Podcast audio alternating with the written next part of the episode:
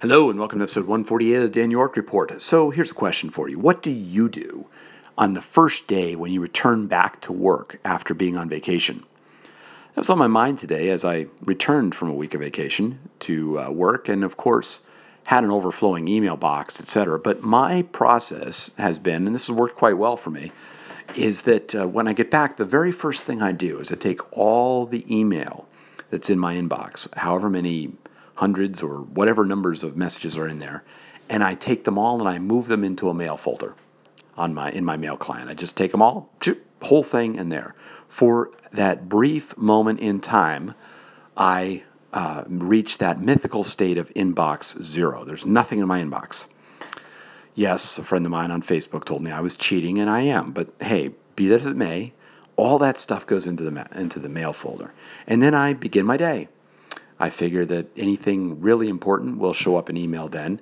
Now, I do go back kind of right away in that email folder and I scan through it for messages from um, my management or the management chain I care about. So, in my case, I'm looking for the CEO or CITO or my manager um, and just looking and seeing is there anything critical I need to respond to right now?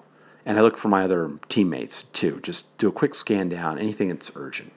Then I go about you know my work, which in my case involves you know working on some blog posts, working on some writing, working on some other pieces, and at some point in time, I go back in there and I start to go through more of the messages. I went through some today.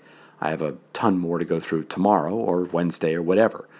Now, I am upfront about this in my out of office message that I put up when I'm away on vacation that goes out certainly to staff and to other people who I'm in contact with, you know, it very clearly says right there that, you know, I'm going to be away and when I return, I will be putting all my messages in a folder and I'll be looking through that at some point. So if you need to get something to me urgently, your best bet is to resend it on the day that I come back or somewhere in there. But that's been my process, and it, I have to say it's actually worked quite well.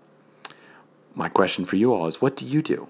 when you get back there, how do you deal with all that flood of messages and, and all the other contacts and things that you need to get going? For me, it's that. Dump the email in a folder, get started on the priorities, do those kind of things, and catch up with it, wade back through it uh, later. Otherwise, you could be spending your whole first couple of days uh, just wading through the email without doing the other stuff that you need to do. Anyway, thoughts and comments are welcome as comments on soundcloud.com slash Dan York, or any of the social networks where this is posted. Thanks for listening. You can find more of my audio and writing at danyork.me. Bye for now.